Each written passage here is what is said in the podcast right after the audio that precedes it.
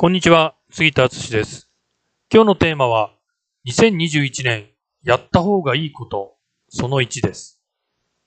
えー2021年ですね、えー教える系の人が絶対やった方がいいことっていう一つ目ですが、オンライン化ですよね。あの、やらなきゃなと思いながら手つけられてない、あるいは手つけた、ままだまだオンライン化に取り組んでる半ばですよっていう人もですね、まだまだ間に合いますよ。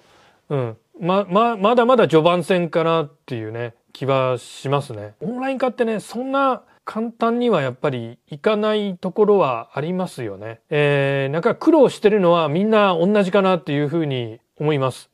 なんで、ま、まだまだチャンスあるんで、あの、オンライン化できてないよっていう人は、ぜひですね、あの、2021年、えー本格的にオンライン化取り組んでほしいなっていうふうに思います。オンライン化すると、やっぱり僕らのね、働き方、ワークスタイルが変わると思うんですよ。働き方が変われば、ライフスタイルの方も変わりますし、変えられますし、まあ理想のライフスタイルに近づけることができるんじゃないかなっていうふうに思います。杉田自身もそれをね、すごく感じてます。